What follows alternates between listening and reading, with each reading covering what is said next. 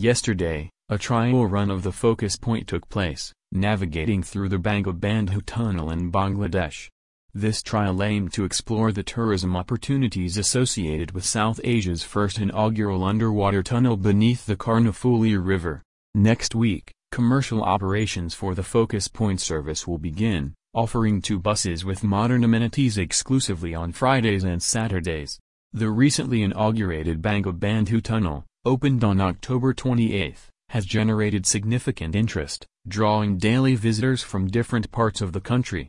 Excited sightseers eagerly anticipate the distinctive journey through the Bangabandhu Tunnel commencing after Patenga Beach and river crossing, concluding at Parki Beach in Anwara. The Parki Beach region is experiencing a surge in development, with the construction of new restaurants, resorts, and parks strategically positioned to capitalize on the tourism potential spurred by the tunnel. Despite the limited access to the tunnel through a restricted number of passenger buses, Focus Point emerges as a solution to this constraint. It offers an opportunity for everyone to experience the tunnel firsthand and enjoy the amenities designed around this remarkable infrastructure. The tour service, led by Focus Point owner Ashraful Islam, operates under the slogan Bangladesh will see Chittagong.